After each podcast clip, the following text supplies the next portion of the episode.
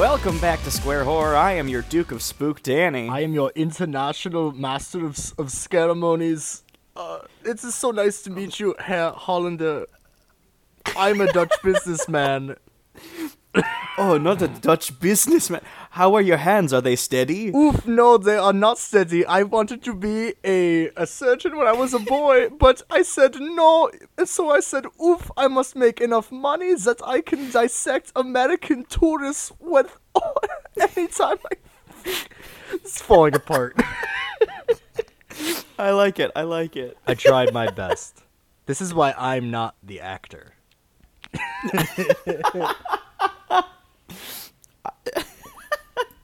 So what are we talking about today, Matt? Uh, we're gonna talk about Eli Roth's 2005. Um, I don't know if I'd say a masterpiece or a mistress piece or just uh, certainly a lot of a gore movie. Uh, but it's, it's yes. 2005's Hostel. Yes, it is very much a uh, splatter flick, as they were called back in the day before the media decided to start calling the genre torture porn. Yeah, um, I'm glad you mentioned that because uh, that little myth that we spent uh, about a good nine hours dispelling last uh, two summers ago, the torture porn thing, you can thank mm-hmm. Hostel for that. By the way. yes, absolutely. Yeah, both um, Saw and Hostel were distributed by Lionsgate, so it's mm-hmm. not a huge throw to blame Lionsgate for perpetuating uh, gore to this extent uh, in modern mm-hmm. horror.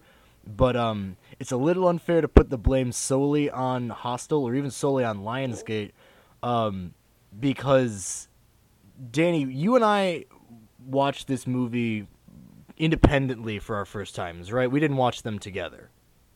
Correct. Okay. I know when I first watched it, and I'm sure a lot of people uh, would agree with me. Um, I believe you do as well with this, but um, Hostel's kind of boring. It is. It moves faster the more you watch it, but the yes. first time it it's a slow start. Yeah, this was I think my third or fourth time watching it. I liked it considerably more than the past times I had watched it. Uh, but mm-hmm. yeah, that first time I watched it, I was expecting a lot more uh, gore, torture, and whatnot. And while I certainly did yeah. get it, it was uh, not for you don't you don't get it for a while, and it's not even that much of a permeating factor in the movie. Yeah, it's it's very intense when it's there, but it isn't around for long and it doesn't overstay its welcome. Yes, I, I would say. But there is still a scene in this movie I cannot watch to this day. Yeah, I will say like uh. as much as that did seem like a like a pull for like wait wait wait don't shut the podcast off.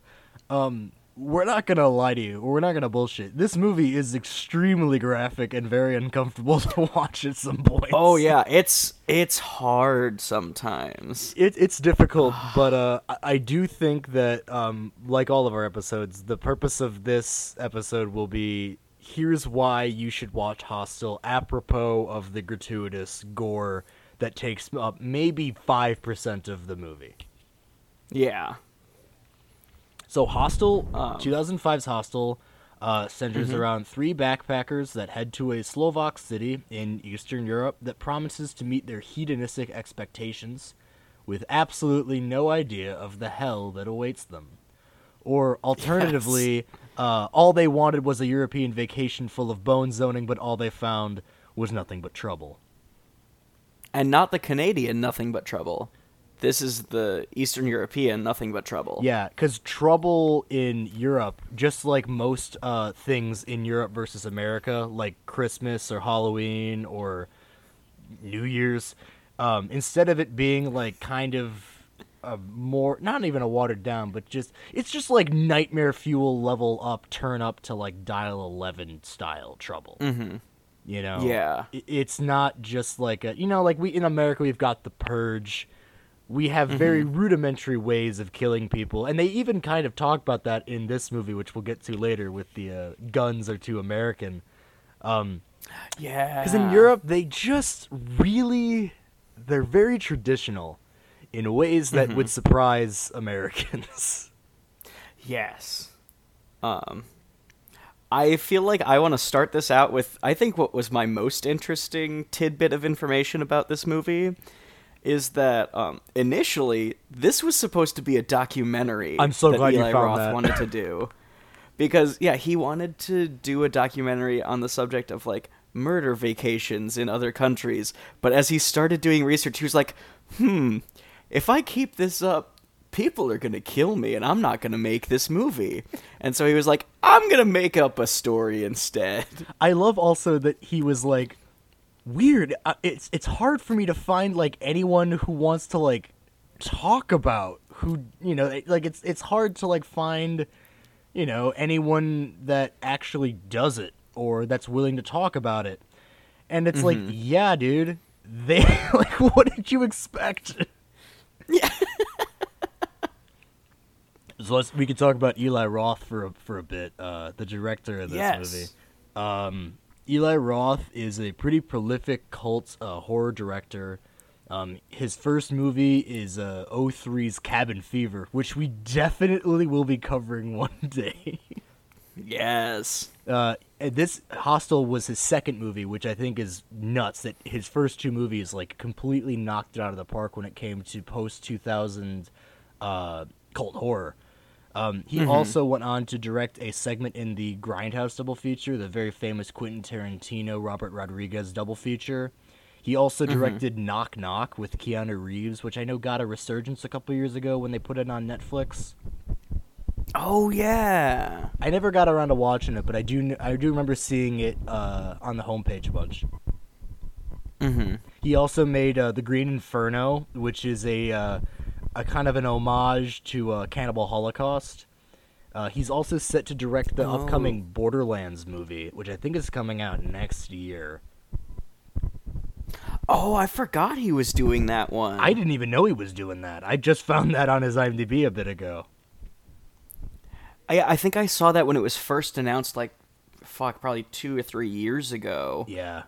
But I didn't. I completely forgot. I also forgot that movie was being made, so that might also be part of it. That's true. I think it was like they announced it like a week before COVID, and then they're like, "Okay, cool. Let's just kind of cool it for a bit. and We'll make it when we make it." Mm-hmm. He also recently Also- produced a uh, a documentary called Fin, which is about the illegal hunting and murder of uh, great white sharks and other sharks. And uh, I know that he's uh, pretty passionate about that pet project. He's been doing a lot of outreach work with um, humane societies and uh, wildlife protection agencies. So he, um, as as goofy and weird and dark as he is, he does really care about animals, at least, if not people. He's also a huge class act because specifically around this movie, he ma- he took as much precautions as he could in order to not offend other countries in his portrayal of them. You're right. Yeah, he So- did. going so far as to he reached out personally to the president of Iceland for an official pardon for making and I quote here Icelanders look like drunken sex maniacs with his character of Ollie. Um, the president laughed and gave him the pardon, saying it was a new side of Icelanders that's not normally shown in movies. And then Eli Roth also went on to issue a formal apology to the Icelandic Minister of Culture for all of the damage that Hostel may cause to Iceland's reputation. I just one of the reasons I love Europe so much is they just are like they know how to take a joke a little bit easier, and uh, it seemed like when I was reading about that, like the president and the foreign minister were both kind of like, okay, like they were like laughing at it. They're like, okay, buddy, like it's fine, like it's not a big deal. Um, the people that On the other to- end of the spectrum, we have um, Thomas Galbavi. Galbavi? I don't know how to pronounce Slo- uh, Slovakian names. Yeah. But he was a member of the Slovak um, parliament, and he said, I am offended by this film, and I think all Slovaks should be too. So he didn't understand the vibe. He did have a good point, I do think, because for the people that saw it and the people that do watch it, this movie is kind of like it does what Texas Chainsaw Massacre did for Texas and like the backwoods. Hostel does that for Europe. it's it, it kind of capitalizes on that uh you know eastern europe specifically is a uh, post-soviet collapse is a very dark uh, barren desolate landscape uh, full of mm-hmm. criminals and and weird rich people that are like psychosexual and all of their like proclivities and all that stuff and while there probably is a world that exists that is that that includes that it isn't just mm-hmm. limited to uh, the Slovenian area and the Eastern Bloc. But uh, I mm-hmm. also think that for as much quote unquote damage as Hostel does for Eastern Europe, it also kind of shows how much fun it is too. Like, there's a well, note yeah. I have later and... on of just like it's actually kind of like that little quaint village they wind up in. I'm like, yeah, that's pretty cute too. Well, yeah, something Eli Roth um, argued with this um, member of parliament about was I'm actually so glad you brought up Texas Chainsaw Massacre because he brings up uh, Texas Chainsaw Massacre and is like, despite the fact that everybody and their mom has seen these movies, people still go to Texas. Right. It's not like we're like making it so people don't want to go to your country he in fact went as far as to say most Americans don't know that your country exists. I'm just showing people that Americans are stupid. exactly. He's like jokes on you. Most Americans can't even point out where Prague is on a map. Yeah. but I mean, you're right though. Like he's absolutely got a good point where it's like Jaws invented the blockbuster, but it didn't stop mm-hmm. people from swimming at beaches forever. Yeah. Uh, exactly. But man, I, I think it's cool just getting into Eli Roth more with just how much he really cares. Clearly, it shows how much he cares about his movies and how much he cares about the production of them. He, he's kind of reminds mm-hmm. me of like a Rob Zombie, uh, where he's involved in a lot of the small little details and nuances of his movies. Um, and mm-hmm. a Rob Zombie surrogate, at least to me, is a Quentin Tarantino, who, of course, really, really, really liked the idea of Hostel and was set as a producer. Um, which mm-hmm. I think is how him and Eli Roth became friends because then Tarantino. I went, think so too. He must have, and I mean, and definitely around that point, like 03 when Cabin Fever came out, that's when House of a Thousand Corpses came out, and Tarantino mm-hmm. was like still riding the high from being like the new badass writer from writing Pulp Fiction like a decade earlier, but mm-hmm. I think that's how Tarantino and Eli Roth became friends because then Tarantino went to put Eli Roth in his uh, my one of my favorite Tarantino movies, Inglourious Basterds. So if anyone ever watches yep. those movies, Eli Roth is playing the Bear Jew. That's right. So I mean, I don't know. Eli Roth seems like a really funny guy. he seems like an interesting, entertaining guy. yeah, they seem like they'd be he'd be a great person to work with. Especially because Eli Roth, a lot like Tarantino, he'll put cameos of himself in a lot of his movies, um, extending from Cabin Fever, where he's straight up a character for a long time, to something like this, mm-hmm. where he's in the first scene uh, smoking a bong in a Red Sox jersey uh, with a dude who's shirtless who chokes on it. Yep. And he's right in the beginning. And I also didn't realize until after the fact, but Tarantino is also cameoed in this movie. That scene where they're locked outside of the hostel and they're just making a bunch of noise, and people are like, "Shut the fuck up! It's it's night." He's a uh, mm-hmm. shirtless German man who's screaming from a window in the middle of the night. Well, Eli Roth actually in this movie in particular tried to put every single crew member in the film in yeah. one way or another. That's really so, cool. So like he'd have people show up on posters in the backgrounds. He'd have, use them for extras a lot of the time. Um, and I just think that's just so fun. Yeah, I think, I think that's a cute little way of keeping everybody involved. Oh, for sure. I think the uh, the production assistant ended up being the uh, the desk clerk at the hostel because the guy that was gonna do it dropped out, so they filmed all of his scenes after the fact.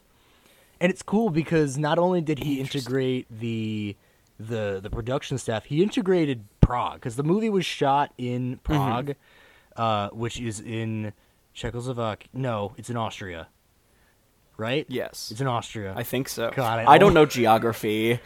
I'm 99% sure it's in Austria. And if not, it's in okay. Czechoslovakia. It's in one of those two countries. I'm so sorry. I don't know. But what I do know, um, they really made Prague a character. This movie is not just one of those movies that you know it's supposed to be set in another country and it kind of sort of feels different. This movie is very much, it, it is deeply invested in making this movie a European like vacation movie, which is why we we chose Yeah. it is because it was these these guys are post college pre work life. Uh, this is kind of them sowing their wild oats, so to speak, traveling to Europe, doing the classic backpack through Europe. Um, they end up in you know they're they're basically just going around trying to fuck as many women as possible, which I could see Yep. as being admirable. But like you know, if I'm gonna backpack across Europe, I'm gonna go see a bunch of boring historical things. So Yeah. you know, I at least I won't be abducted by the elite hunting club. I guess Yeah, we'll be safe. it will be good. um, But the slaughterhouse specifically, where most of the latter half of the the last half of the movie is set, was filmed inside of an abandoned mental asylum inside Prague uh, that had been abandoned for about 50 years. Um, and the building where they specifically were doing all of their stuff was uh, where the worst patients were housed, of course. Uh, Naturally. of course. Um, but because it was desolate, scary, and uncomfortable, uh, Eli Roth made sure that they had a string quartet playing classical music so that it felt cozier when they were shooting gratuitous murder. I'm sure it probably did feel cozier for everybody, but can you imagine how creepy it must also be to That- just walk past an abandoned building and just hear a string quartet and screaming? I was gonna say that would make it even more scary to me.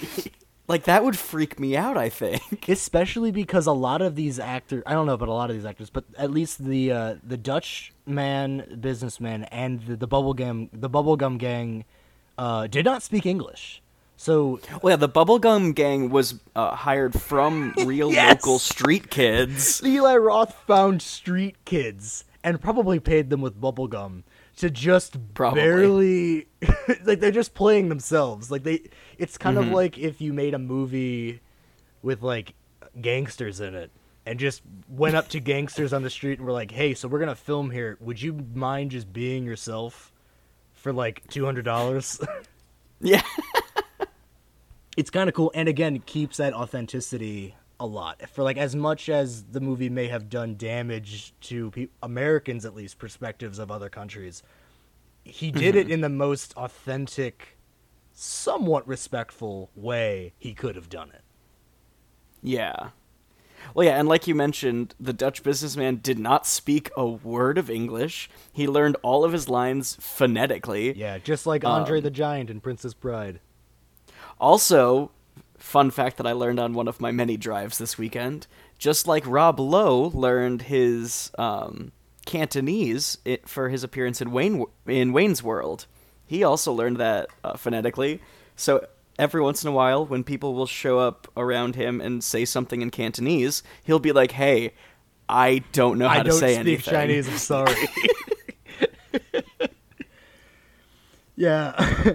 um, speaking of that production, uh, the production crew, um, I also just want to highlight two more people. We got Greg Nicotero, who did the makeup effects for this movie. Greg Nicotero, we've talked about several times on the podcast, who's one of the legends of horror makeup. Uh, specifically, Yes. The Walking Dead. He created the zombies in The Walking Dead. Uh, also, Scott Spiegel was attached. Um, I believe he was a producer, um, but he Okay. has worked with Sam Raimi like forever. He goes way back to like the Evil Dead days, um, and I just it was cool to see that like uh, Grindhouse with Tarantino, horror with Eli Roth and Greg Nicotero, and the camp heart of horror with with Scott Spiegel from Evil Dead really does make an interesting soup of a movie. It really does. like Eli Roth already makes some interesting movies already, uh, but this one is very special just because of uh, the team and the the vibe and the story and the setting and all of it really does. Like, there's a reason this is a cult favorite. Mm-hmm. Um, just really yeah, quick absolutely. before we get into the cast, I do want to say this did come out in 05. So, um, it dethroned Disney's Chronicles of Narnia, The Lion, the Witch, and the Wardrobe from the number one spot at the box office and in DVD sales. Um, and I don't mm-hmm. think that's necessarily because Hostel was like a huge blockbuster. It very well may have. Uh, it earned twenty million dollars in its opening weekend, but um, I mm-hmm. think it mm-hmm. dethroned Narnia because, uh, obviously, because I don't know that movie to me at least holds up with its effects, uh, because the yeah. production budget cost fifty times that of Hostel. oh my god! So Hostel showed up and was like, "We basically just made a movie where we just shot Europe and had Greg Nicotero just you like MacGyver makeup effects. And then we were like, mm-hmm. here's our movie. And it made $20 million opening weekend. And Narnia's like, what the fuck? Yeah, and then Lionsgate naturally is like, hey, Eli, you want to do a sequel? And he said, yes. Oh, we'll talk about Hostel 2 uh, someday uh, later on. I know one that, day when I've seen it. Yeah, well, I know you're you're watching through Hostel 2 and Hostel 3 um, and I'm gonna follow you along with that because I definitely need yeah. to give Hostel 2 a rewatch. Um, and I definitely want to hear your thoughts about Hostel 3. Um, but let's get into some of these characters. So, who are our three, uh, three kings over here? So we start with, um, I think the first one's name is Paxton. Yeah, Paxton. Right. Yeah, yeah, yeah. So Paxton is played by uh, Jay Hernandez, um, who I think the only other thing I really recognize him from is he was in Suicide Squad. yeah, yeah, yeah, yeah. Um, the first Suicide Squad, might I say? Uh, he was Diablo, the like fire guy. Which also, I if I didn't recognize his name, I would not have recognized that he was the same guy. No, no. Well, I remember him when... in the full look of Diablo, just with all the tattoos and everything looks very different. Absolutely. Well, and I remember when Suicide Squad came out that they're like, "Holy shit, Jay Hernandez is this guy." And his big thing, I think his big claim to fame is that he's one of the main characters on Friday Night Lights, which I've never seen, uh, but I do know like a lot of it. people know about it. Um, mm-hmm. More recently, he's also one of the he's also the lead in uh, the new revival of Magnum PI, uh, he also did an episode of BoJack Horseman where he played himself. Interesting. Uh, then we also have Josh, played by uh, Derek Richardson, um, who Josh I think sucks. was. I'm sorry. Josh, yeah, Josh, Josh isn't great. Josh is just kind of there. Um, Josh is the first one of our tr- or no, he's the second one of our trio to disappear, I guess. Josh. He's the yeah. first kill we actually get to see.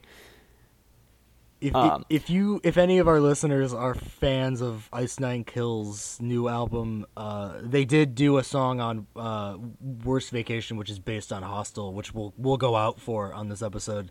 But um, mm-hmm. Josh is the guy from the bit before the breakdown, so you know it yeah. doesn't end well for him. Um, I don't recognize anything else that um, Derek Richardson has done. Uh, I haven't seen anything else he's done, but it does look like he was in the prequel movie to Dumb and Dumber, playing uh, Harry in Dumb and Dumberer when Harry met Lloyd, which I didn't know was a thing. I kind, I think I do remember hearing that name, but like I think it's um, like not like Ghostbusters 2, but like it's one of those movies that's like there's the comedy and then there's like the sequel that no one speaks of. That's mm-hmm. like the mm-hmm. sequel no one speaks of. Okay. I that makes sense. He's great in this. I mean, all of the guys are very very like all, Eli Roth's characters in general, as weird as they are and as like funhouse mirror as they may seem, they are all mm-hmm. strangely mm-hmm. relatable. And as annoying as Josh is, uh, he also is strangely relatable, especially with the yeah. way that he's like not picking up on the subtleties that women want to fuck him. Yeah, he's not the brightest. No, no, no, no, no, no, no. He's, I oh think, oh the God. dimmest of all of them. and that's saying something oh, yeah, because he's... Ollie is a roving sex maniac. Who apparently has a kid. They okay. mention very briefly. Ollie is an enigma. a kid and an ex-wife. He's an enigma. So yeah, so speaking of Ollie, yeah, he's played by I'm gonna butcher this Icelandic name, uh, Eithor uh, Johnson, which is not spelled Johnson. It's spelled uh, it's spelled Good Johnson. Good Johnson. um, he's got the character and the actor both are enigmas. So yes. uh, Eithor met Eli Roth when uh, Eli Roth was doing a press event for Cabin Fever in Iceland, which must have been weird because Cabin Fever is a weird movie and Iceland is not America, which was I think the target audience. um, and I'm taking this direct quote. Even though he was a local entrepreneur and former athlete with no acting experience, Roth was so smitten by his charm and charisma that he promised he'd cast him in a film someday. And then apparently, and then he did. He and and Eithor was like legitimately surprised that Eli Roth kept his word. And aside from like a couple of TV appearances and like maybe a commercial or two, this is his only acting job. He's an associate producer on Hostel 2, but I don't know how much of like that is a formality. Um, but mm-hmm. honestly, this is just like some cool local yokel that Eli Roth met at a bar, probably, and was like, I'm gonna put this guy in a movie as himself, probably. That's just fucking rad. Like, why doesn't that happen to us? What the fuck? we just got to go to more press events, I guess. Let's go to the the next thing. I don't know when uh, Mike Flanagan's Midnight Game, Midnight Society, whatever the fuck it's called, is coming out. But like, let's just go to press events, and hopefully we just leave a good impression on the man. Hell yeah. Um, impress him with our ingenuity and spunk. Yeah, I was just gonna say I was gonna try to see how much I could say how great his stuff was without crying, and hopefully that left a good impression. But I think your way is better. Your way is a lot, lot better. so, um, like with our last couple of movies, you're probably thinking, why the hell would you pick this movie for growing up? And you know what? I asked myself that same question for about the first 20 minutes uh, of the movie until I realized that um, this movie, you know, it, it, it's about that, just that, you know, the sowing of the wild oats. Uh, you know, mm-hmm. it's about the, the life experiences you want to get before starting work. You know, Pax has that line where he talks to, uh, where he's talking and he's like, you know, do you, are you going to be remembering, you know, your shitty ex girlfriend when I'm studying for the bar, or you're starting at a firm, or are you going to remember, you know, Europe? Are you going to remember this, that sort, that sort of thing? Well, yeah, they go off almost looking for that perfect moment of in between um, education and work. Right. That little that little sliver of life that happens where you don't know where you're going next, but you don't quite want to know yet, and you're just enjoying life for the moment that it is.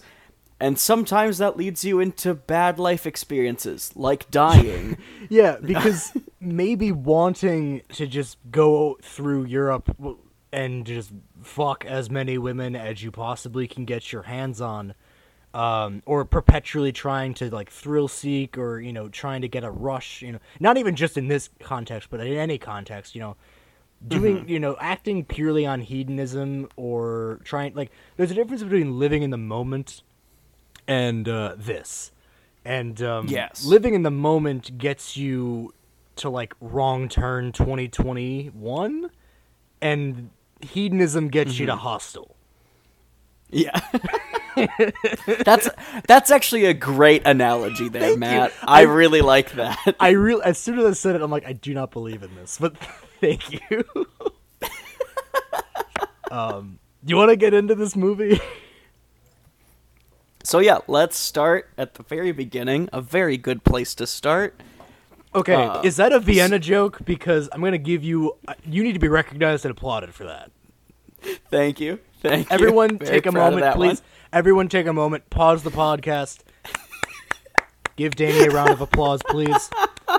And while you're giving, and while you're still clapping, continue that round of applause for Jennifer Tilly, who just got nominated for a Saturn Award for uh, Chucky the TV series. Yes, for I the Chucky say- series. I'm so proud of her. I love Jennifer Tilly, and I loved her in the Chucky series. So I also think I saw Jennifer something Tilly that also. I think I saw that she was the first person to be nominated for the same role I think it's 20 20 some years apart because it was with Bride of Chucky in 98 and then the Chucky series in 2021. That's awesome.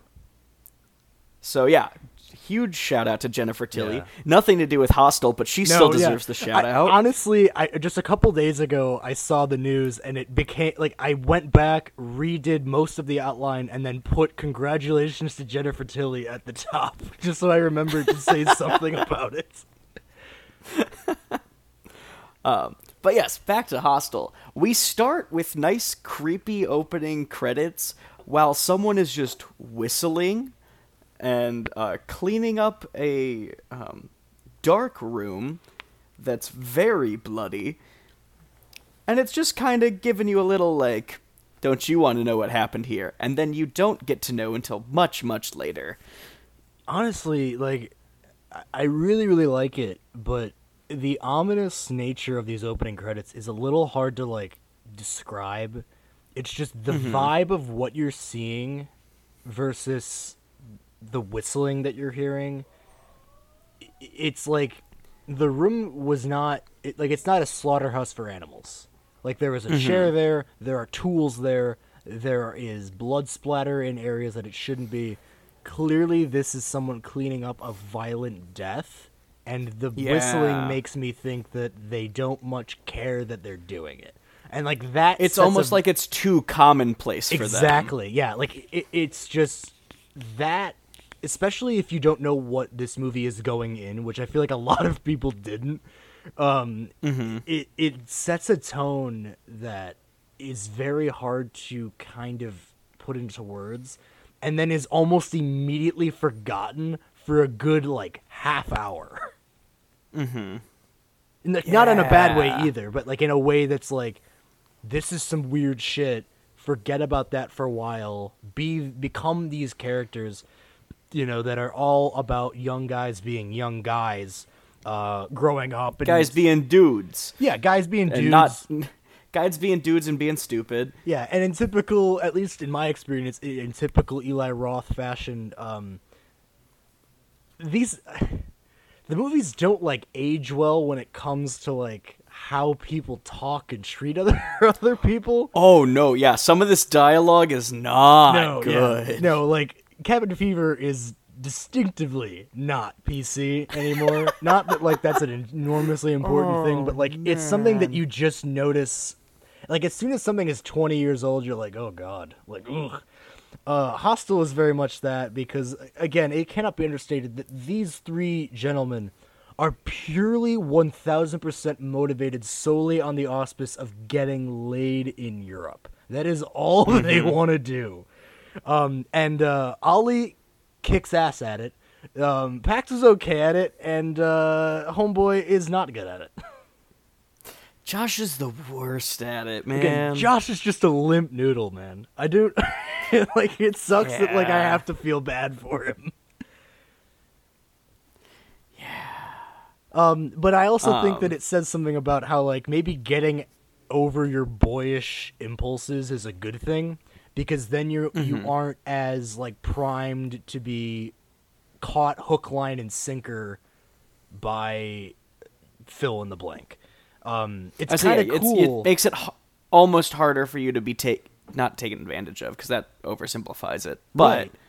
But unlike Cabin Fever, I think it's cool. Like it still kind of makes sense that these characters act this way because it's almost Mm-hmm. in retrospect. I mean, obviously, it wasn't maybe it wasn't intentional, but in retrospect, it's like using toxic masculinity as bait, like having. which is brilliant. You know what I mean? Like it's just so perfect for kill. Like if you want to kill young men, that's the way you do it because young Mm-hmm. men just want to come, and they don't care where it comes from or what they have to do, because like Well, and a lot of young men will do a lot to prove that their masculinity isn't fragile, Sure. which just kind of further proves that it is. Yeah, I, th- I mean that's a little bit more salient of a of a of a statement on it, but uh, so yeah, absolutely. But yeah. So yeah, Uh, these boys are just kind of going about it. They they hop on a train A to their next town. Yeah, so they were moving from I believe they were just actually in Prague in in the movie, and then they they Okay. are told by a oh, if I may be frank, a weird guy that they just Yes. who lets Who them just into, hops in their cart. Yeah. Like, well, no, no, no. I mean, just why they even get to that point before they get even on the train. Like when they get locked out of the Oh, yeah. hostel for being too drunk in the middle of the night, and a weird, cryptic man lets them into his room, and while he packs a blunt and tells them where they need to go next, there's just his roommate is having coked out Molly sex with a woman. And he's telling them that Oh, if they, yeah. if they really want to fuck, the place they need to go to is like Slovenia. Like the, he gives them a like a location of some city out, out of a hostel outside of like Slovakia, and is like, oh yeah, mm-hmm. but you know I'm not gonna do an accent because I clearly can't. But he's like, yeah, the girls there. I'm sorry. In my mind, I can hear it perfectly. I just can't do it. Um, but he's like, yeah, these girls, you know, they they love Americans. Like they'll practically beg you to fuck them the second you open their mouth. And I'm like, okay, guy, this is a little too Gucci to be true. I don't know if I believe you. but they don't care, and they forego their plans to go to safe, sexy Barcelona, and instead decide to get on a train to Eastern Europe. And yes, that is when they meet a certain gentleman. A certain gentleman who is in the credits known as the Dutch businessman. We never learn a real name. How the hell are you gonna know he's from the Netherlands? Like, I thought he was just German. That's wh- that's the little bit of information they give you is- is that he's Dutch. That's Yeah. the information you get. But like, I From the like credits. Pax even said like when he shows up at the bar, like in, in the town that they're in later on. Pax like, oh, it's that Mm-hmm. Dutch guy, and I'm like, how the fuck? Like maybe it's just because did you Americans know? don't understand like what people sound like outside of America. But like Pax is like, oh, it's that Dutch businessman. I'm like, dude, how the fuck? like I know there's um, How are you not just calling him German? Right, like in my limited experience of the French language, I do know that there's like slightly different types of French for like oh, well, you know, if you're Haitian or if you're from Paris or if you maybe from uh like French Can- French Canada, it, like it's not completely different, but like it's different enough that Mm-hmm. you can tell. Um, so I feel like they'd be able to be like, oh, well, he's French Canadian or he's from Paris or he's you know whatever. But I Yeah. feel like n- the Netherlands, I at least don't know. You took dialects. I feel like it's more of a Oh, no. nebulous accent of what it's like. I don't know. Identifying it by ear. I think would- you overestimate what I learned in my dialects class. Well, okay. The out of the people on this podcast, which one of us has taken a dialects class? Because it isn't me. I have. Okay, that's fair. whether or not you retained it, I feel like my point is that the Dutch is not a particularly identifiable accent. I think. Yeah, I wouldn't say it's very identified. I would say it very easily can be construed into a couple other uh, dialects. Most specifically, German. German. Yeah, like is German. the one it sounds most like. it's just German.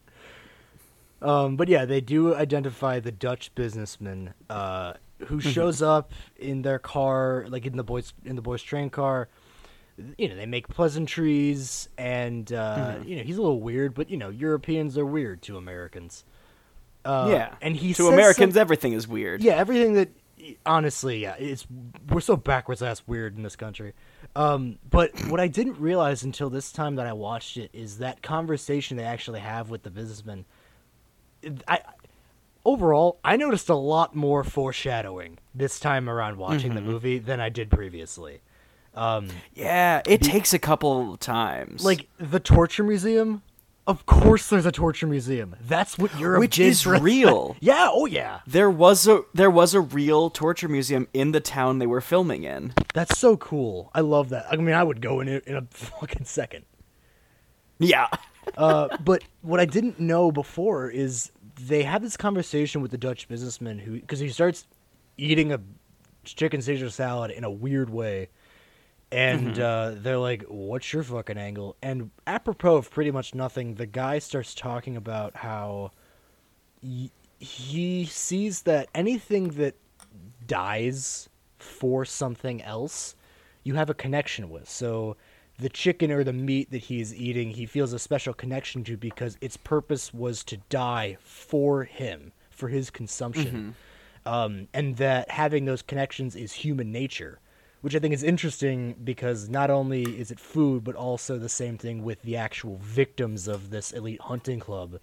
Uh, Having the connection to them as opposed to them just being random uh, people that are abducted. So in this Dutch businessman's case, he likes to know to, to get to know his victim before he kills them because having that connection is something that he weirdly appreciates. Oh yeah, this man absolutely hand picks the people he wants to kill. And I don't know.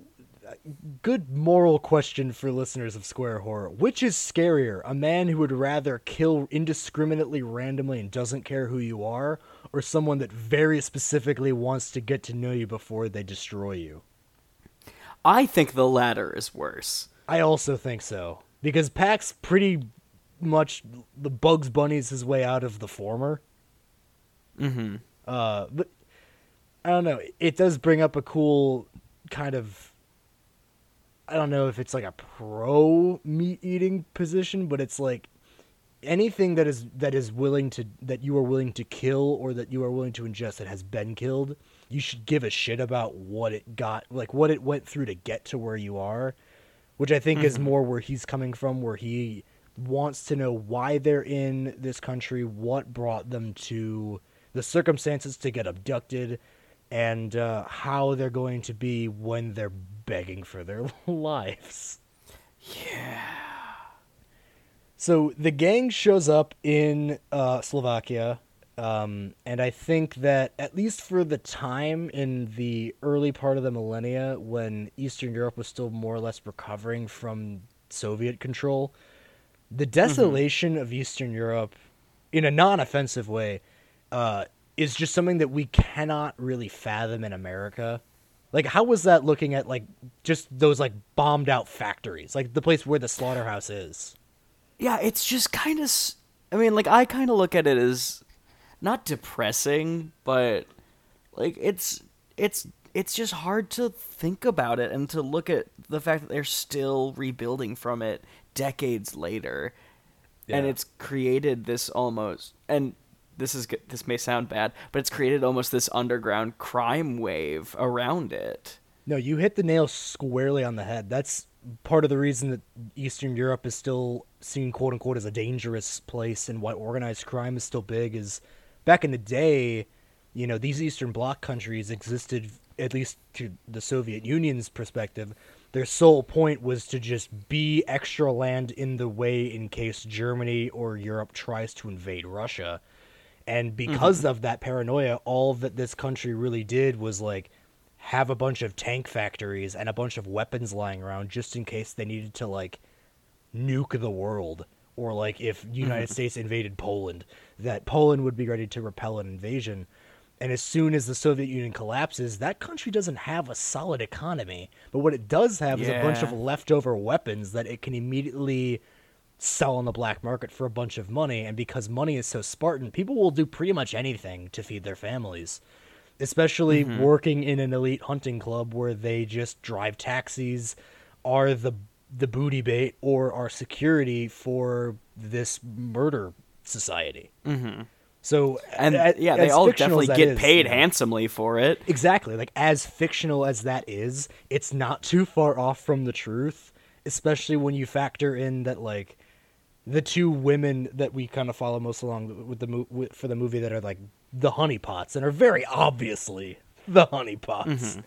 Um like I don't know about you, but like if I'm ever just kind of like walking around my life and uh women start talking to me like it's porn, that's a red flag. That's the biggest red flag. Like I'm never going to assume that I'm just so I don't know. I'm just so nice for women that they want to pretend like it's porn to get me to go back to somewhere. We're like, okay, you walk into a hostel and the first thing you see are two gorgeous, like Eastern European model looking women getting dressed mm-hmm. and they're just like, "Oh, well, we're sorry. It's okay. We're going to the spa if you guys want to come." That's a red flag. I don't believe in meet cute moments, especially in Europe. That's a red flag to me. they are trying to kill me, and I will not go with them. And plus, I wouldn't necessarily call that a meet cute moment. That is a no. That, you're right. Because like that's more of a like meet, hey, let's do this already moment, which is the moments that definitely don't really happen. Yeah, like for viewers that may have watched Teen Titans, the series, when they were children, these women are like the Terra of the elite hunting club, where their sole purpose is to just infiltrate groups of men that are likely to be murdered to get them to go to places where they can be abducted and then murdered, and then they get paid a bunch mm-hmm. of money. Yeah. I also love that Eli Roth made the distinctive choice to have um, these two honeypots wear less and less makeup as the movie goes on. I did think that was so really cool. Because he uh, he equated it to you seeing more of the ugliness within them as the movie goes on, right? As the like facade they put on disappears, which I just think is such a brilliant creative choice. And you know, this whole thing, this whole honeypot thing, and all the circumstances, it's such a European folk tale. Like, it's like that collective unconsciousness of like the base level of in Europe, you're just more primed to pick up on this, and more stuff is primed to go down the same pathways that a lot of folk tales have gone for like a thousand years. Um, mm-hmm. So like well, the first time I watched it, it felt like that scene at the end when Pax is, goes in and asks the women to bring him to where the guys are. I assumed mm-hmm. that they had just spent all their money on drugs, and that's why they kind of looked yeah. more like that. Which to me was more like these people are just as much victims of this society as the the actual murder victims are in a way. You know, mm-hmm. how draining must it be to get paid to bring people to their deaths. Um, I mean, yeah. that's because like you aren't really experiencing anything more than like you have enough money to survive. But like, how does mm-hmm. that feel? You know, like I wonder if there ever was another Hostel movie, or if they get a 2018 Halloween treatment, if it wouldn't be from those girls' perspectives. That would be really interesting because that brings up a whole different moral question that this movie doesn't get into. Yeah. Hostel 2, without spoiling, brings up different moral questions than this movie does in a way that I think is a okay. lot more cool and twisty, and I would love to hear your thoughts about it later on. Um, Hell yeah. But with pretty much other, like, most other European folk stuff, it was like. It was like creatures or monsters would, like, use humans' hubris, or they would just try to trick humans because humans are stupid. And they would trick them. Mm-hmm but it would be like you said like the once you see through that facade and you just see like what's going on it, it becomes a lot less glamorous you aren't caught up in the like whimsy of being american in europe and look at the little cute thatched houses and oh look at this little fun moat and, you know you don't get that once you've seen that shit is not right like pax mm-hmm. as he goes through the movie is like getting more and more fed up with Europeans just being nice to him. He's like, no, no, no. Yeah. Where are my friends? What is happening? Can you tell me? Like, the scariest part of the movie to me is when he goes and sees those girls in that bar and pretty loudly just asks, like, where are my friends? And then everyone just kind of mm-hmm. goes silence because they all know. Yeah. Everyone knows the score. Um, and yeah, and then they look at him and straight face go, it's a um, art exhibit for uh, artists. They um, uh, art art is there like in a way that's creepy once you know what's going on. Uh, yeah. But it's such like a I I don't know. I there's no more lines I can give you. We're just killing people. Yeah. yeah. Um, well, and speaking of that, I feel like we should start to get into now that we're getting into the section of the movie where the kills start. Yeah because um, the first kill that we kind of see is the aftermath of Ollie, Yeah. Oh yeah. where it's just his head left. Well, and it's creepy because it sets that precedent of like the hunting club has everyone's like phones. So obviously everyone's friends and roommates are calling them, texting them like, "Where the fuck are you?" And because Ollie showed up with these guys, like they just picked him up in Iceland somewhere. Like they were just in Iceland. He came with them, and he's just been with them since. And mm-hmm. he, j- they just are like, well, maybe he just fucked off back to Iceland. And Yeah. he sends them a picture of his of his face, and he's just like, I'll, s- I'm, I'm home. I'm, I'm leaving. Goodbye." But that's horrifying because that's just a picture of his severed head. But because it's an old as fuck cell phone, you can't like tell that he's dead. Yeah. Ah, the age of flip phone cameras. Yeah, it was weird when they were like, "Man, back in the day when you couldn't just like paranoid track your friends with Life 360, you had to be like, man, I hope they're not like dead in a warehouse somewhere." Yeah. you know. yeah. Um, Real quick before we get into these kills, though, I just want to touch on that bubblegum gang for a second because I can't believe Yeah. they're real and they do actually matter a lot. So in yeah, they little- come back. yeah, and kick so much ass, and they kill adults. They are dangerous. Mm-hmm. These are not again American children and European children. Very different.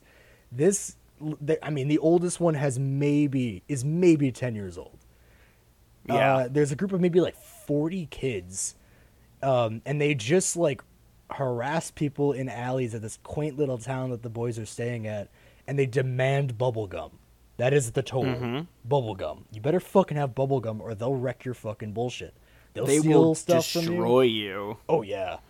Um, and yeah, like we said, they were real street kids that were just given money or presumably candy to just do exactly what they were doing. Yep. Just on camera. Uh, yeah, but I mean that kind of speaks to I I think at least setting the tone of like as nice as people in Europe are, there's also people that do not care who you are at all. Like they don't give a shit if you're on vacation that you're American. They don't fucking give a shit. And Mm-hmm. what we learned from the hunting club, it's almost like you want to kill Americans because I mean we're always Yeah, the they- worst. So like obviously They cost a pretty penny. yeah, yeah, and wanting to kill Americans specifically, I feel like for these people is so much more like enriching because all they're doing is being like, "What's going on? What are you doing?" Blah blah blah. Just doing all this bullshit. When anyone else is probably like, "All right, how do I escape? What is my way out? How do I, how do I uh, solid snake my way out of this place?" Well, and all, I think I thought of this while I was watching the movie this time because I had never thought of it before. But it's also got to be so nice. This okay, so put yourself in the mind of one of the people who's paying for this. Okay, I'm already there, unfortunately. Um, so if you're from Europe somewhere, presumably, uh, and if you don't speak English, I guarantee you that if you're paying for an American, they don't speak your language. Exactly. So it's not like they can talk to you about it. Right. They can't like talk their way out of it, Well, and even if they wanted to. And most Americans wouldn't even think of that. Exactly, and that that specific thing is put to the test when because we learn early on that Pax speaks German. So Mm-hmm. when he is abducted, when he when, when he asks Natalia to bring him there, and she does the equivalent of like just stand a little bit further to the right. You want to stand right on that X on that trap door. Yeah. Perfect. Great. Awesome. Staying right there. I'll be right back. Like she just feeds him to these people. Oh, absolutely. But uh, once he is finally uh, captured and he sees, and we as the audience see what the fuck is actually going on here, where it's all these international rich people showing up to to pay to basically do whatever they want to these uh, these backpackers essentially. Um, Which includes probably some some of the worst tortures you can imagine, like slicing open Achilles tendons, blow torching eyes. Ah. I, I, I had to say it, Danny, because we need to warn I know them. you did. we need to but warn still- them that it's happening. I can still see it. I I haven't know. watched that scene since the first time I saw it, which was probably God, five or six years ago. I did the same thing where I was like, I know it's gonna happen, and like before that, he gets drilled in the leg, almost just as like a "Hey, how are you?" Like that was just more Yeah. than like you know, like. uh But I mean, I I knew that it was coming, and I'm still like, oh fuck. So like, look away when uh Josh is uh un- when Josh is in the chair. yeah, when he is unhandcuffed and uh, the Dutch businessman tells him that he's free to go, look away. Yeah, he opens the door. Yeah. Oh, what an asshole. I mean, I I get it because again, Josh kind of sucks, but uh, um, Yeah, but like, good God, that's it just is rough. brutal. it is really really brutal. Um, but um, you know, so we're, we're seeing all of these people, but when Pax is in there, Pax isn't just begging for his life. The guy that's there paying to kill him is a little bit more. F- he looks. He honestly seems a little bit more fussy. He seems like maybe this isn't his. This may be his first time, or if it's not his first time, it's probably the first time he's had like an American before. Um, Yeah. And Pax surprises him because the guy only speaks German, and Pax speaks German, so I- I don't speak German, and they didn't have subtitles, but I would assume he did a pretty good job of begging for his life in German. Well, yeah, because he then the guy who, who's like trying to torture him calls in and orders a ball gag for him. okay, so real quick, that big scary dude who's the security guard, uh, Uh-huh. that's like working security for this whole thing.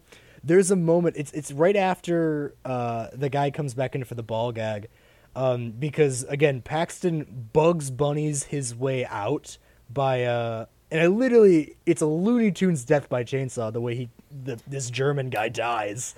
Yeah. it's a little hilarious, but um, we kind of you know you pan over to the to the, the security guard and he's watching porn you know outside. Apparently, the porn film is uh, Sex Fever, which is a porn parody of Cabin Fever, which is Eli Roth's other movie. But you know, You're kidding. I- no, I'm dead serious. But now having seen Cabin Fever, doesn't Cabin Fever already seem like a porn parody of some other horror movie? It does. so like But how that's just too funny. Oh my god. like how much like I really want to see it now because I kind of want to see how much they kept from the movie cuz part of me also thinks that Eli Roth like helped finance it under the table at least. He low key produced it. Yeah, yeah, I, yeah, like uncredited, like don't tell anybody, but like I love this project. Can I be in it or whatever? The, you know, that sort of thing. Oh, That's man. too funny. Uh, do you want to talk a little bit more about the torture, or do we want to get to my favorite scene in the movie? Let's go ahead and get to your favorite scene because the other torture part I want to talk about will come up a little bit later with um, what was her name? Yuki. yes. So, Uh, Yuki or yeah, I think it was Yuki. because because it was two sisters, I believe, that went that went missing. Yeah, it was Yuki and Kana. I want to Kara, say. I think, is her name. Because I think of I'm thinking Okay. of Kara more because I think she's the one that uh that back Pax rescues, right? Huh? Yeah, that Pax rescues. He rescues Kara, right? Oh, okay, yeah, yeah, yeah. I think Yeah. so. Yeah, 'Cause- because Yuki is the one she was looking for. Yes, because she went missing the same night as Ollie, and both of them Yes. received a well, because Kara received a, a message from her sister of her and Ollie outside of the factory, just being like, "Oh yeah, we're uh, you know, we're over here, we're we're somewhere else." Um, Mhm. but um, one of my favorite scenes in the movie, and it, it's it's such a it's such an Eli Roth scene because it's right after Pax's escape. He's he's lost two of his fingers uh, in a chainsaw debacle. Um, he's uh, he's found a way out of the torture chamber. He's trying to figure out what's going on, how to get out. He's dodging the security that's going on. Um, he he finds a locker room, uh, and he starts. You know, he's putting on uh, a suit because all the all of the clients when they come in, uh, they end up wearing um, like industrial butchers uniforms. They've got like these metal masks on. They've got big long aprons, gloves, the whole thing, just to make sure that they can dispose of the bloody clothing after the fact. And Mhm. as he's changing, he he runs into this guy who's like clearly on cocaine or something. Oh yeah, because he's, or maybe he's just very very excited because it's clearly this businessman's like first time ever being part of the elite hunting club. Uh, it's his first big murder, and he's really excited for it.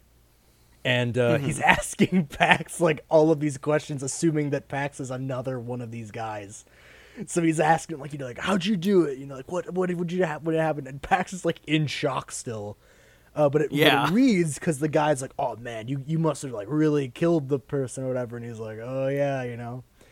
And uh, in a line that I was so glad that Ice Nine Kills used in Worst Vacation, he's like, I don't know, like what what should I do? You know, should I, uh, you know, I'm thinking I got this gun, but um, I don't know, man. Like I'm thinking, should I make it quick or should I, you know, should I make it bigger? And Paxton's like, you should make it quick. you should you yeah. should do it. and then later's like, nah, fuck that, man. Gun's too American. What does he choose instead, Danny? He instead uses uh, he uses a blowtorch, right? Yeah, yeah, he's a fucking blowtorch which is just oh my god. Yeah, Kana is unluckily enough his uh, pound of flesh, and uh, he mm-hmm. Blowtorches a good third of her face, including her right eye. Uh, and in one of the other grossest scenes, that was less gross for me because I just imagined it as like a makeup effect because it clearly was. Um, it was.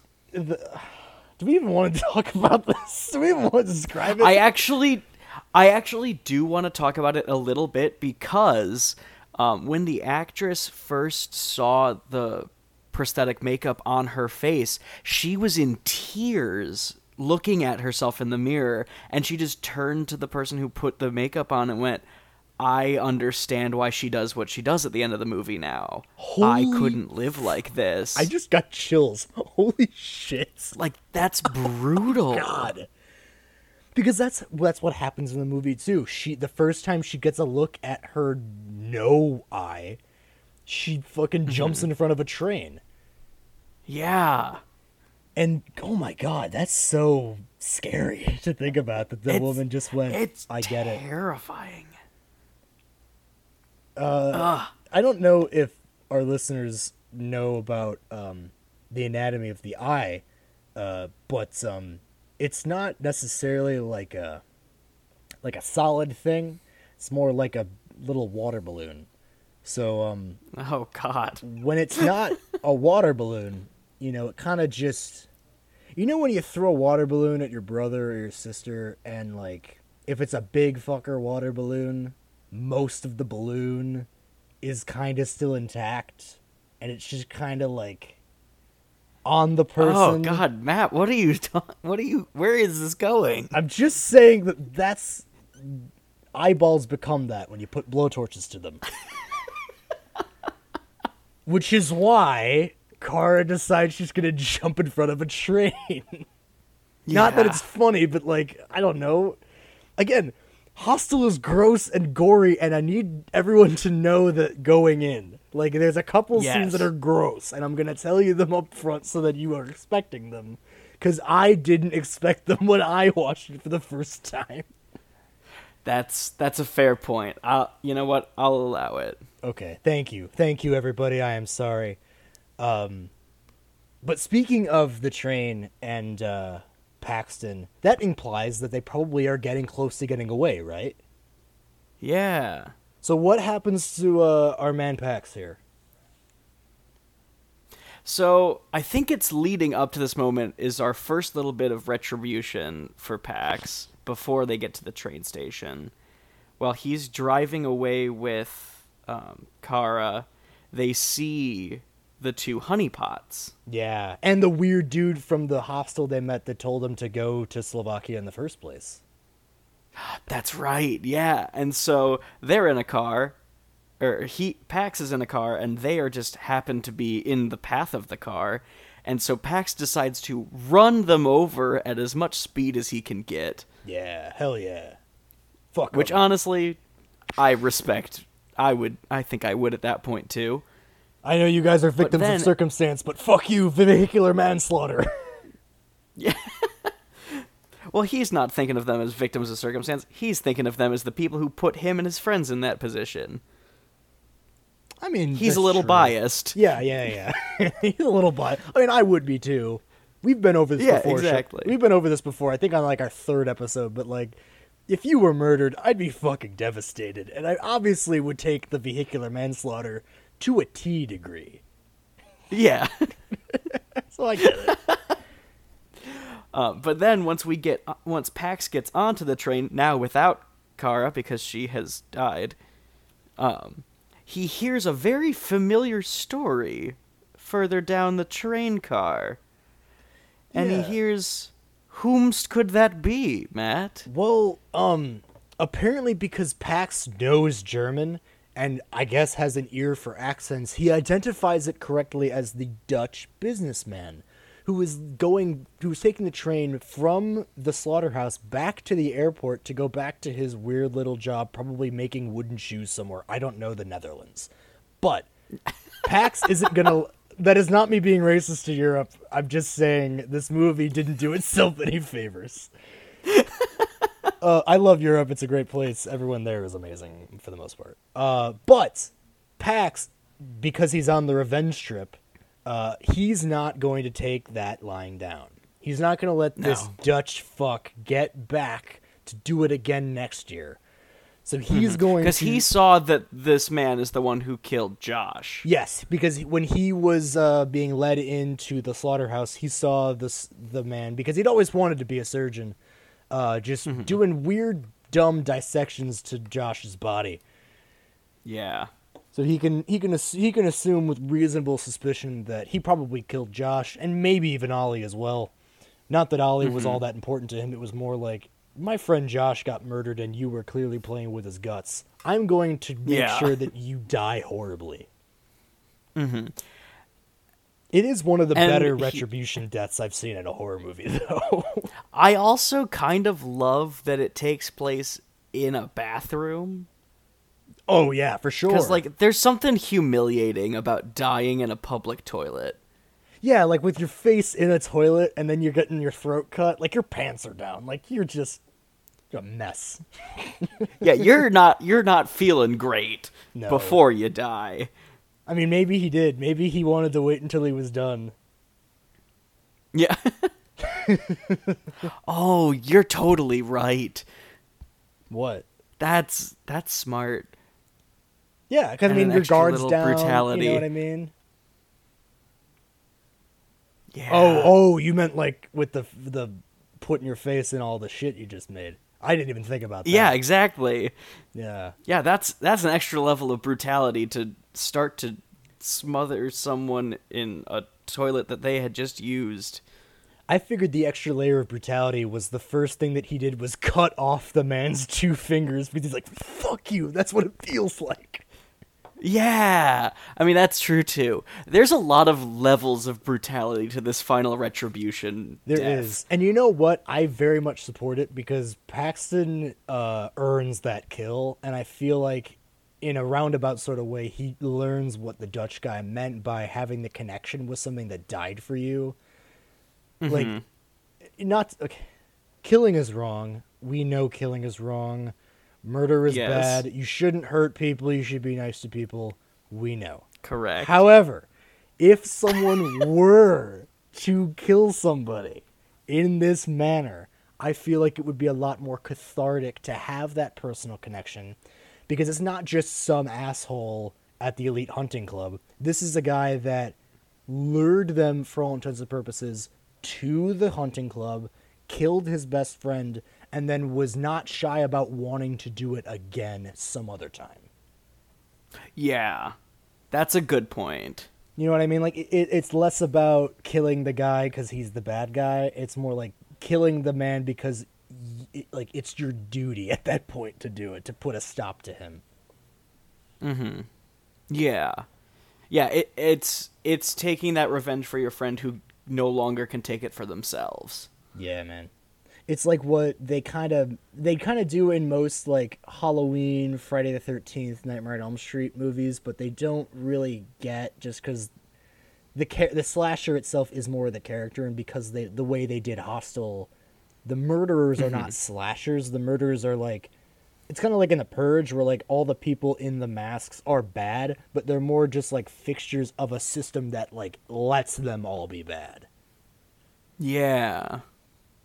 The system man fuck It's a system, man. so i guess that's what we're gonna end it on end it on if you have any final notes about it Uh, I mean, uh, it's not a movie for everyone, and I, Yeah, we I know we will say- both be the first to admit that because of the graphic nature of some of the scenes in this movie in particular. yeah it, it is However, pretty graphically sexual as well and i know that turns Yes. some people off so like yeah you're right it is definitely not for everybody but there definitely is a reason that it exists yes, and there is a reason that it was successful as well, and that it has a whole two sequels behind it. Right. Yeah, I Uh, yeah, I mean, when you talk about franchises, I mean, they almost never come out of something that was bad.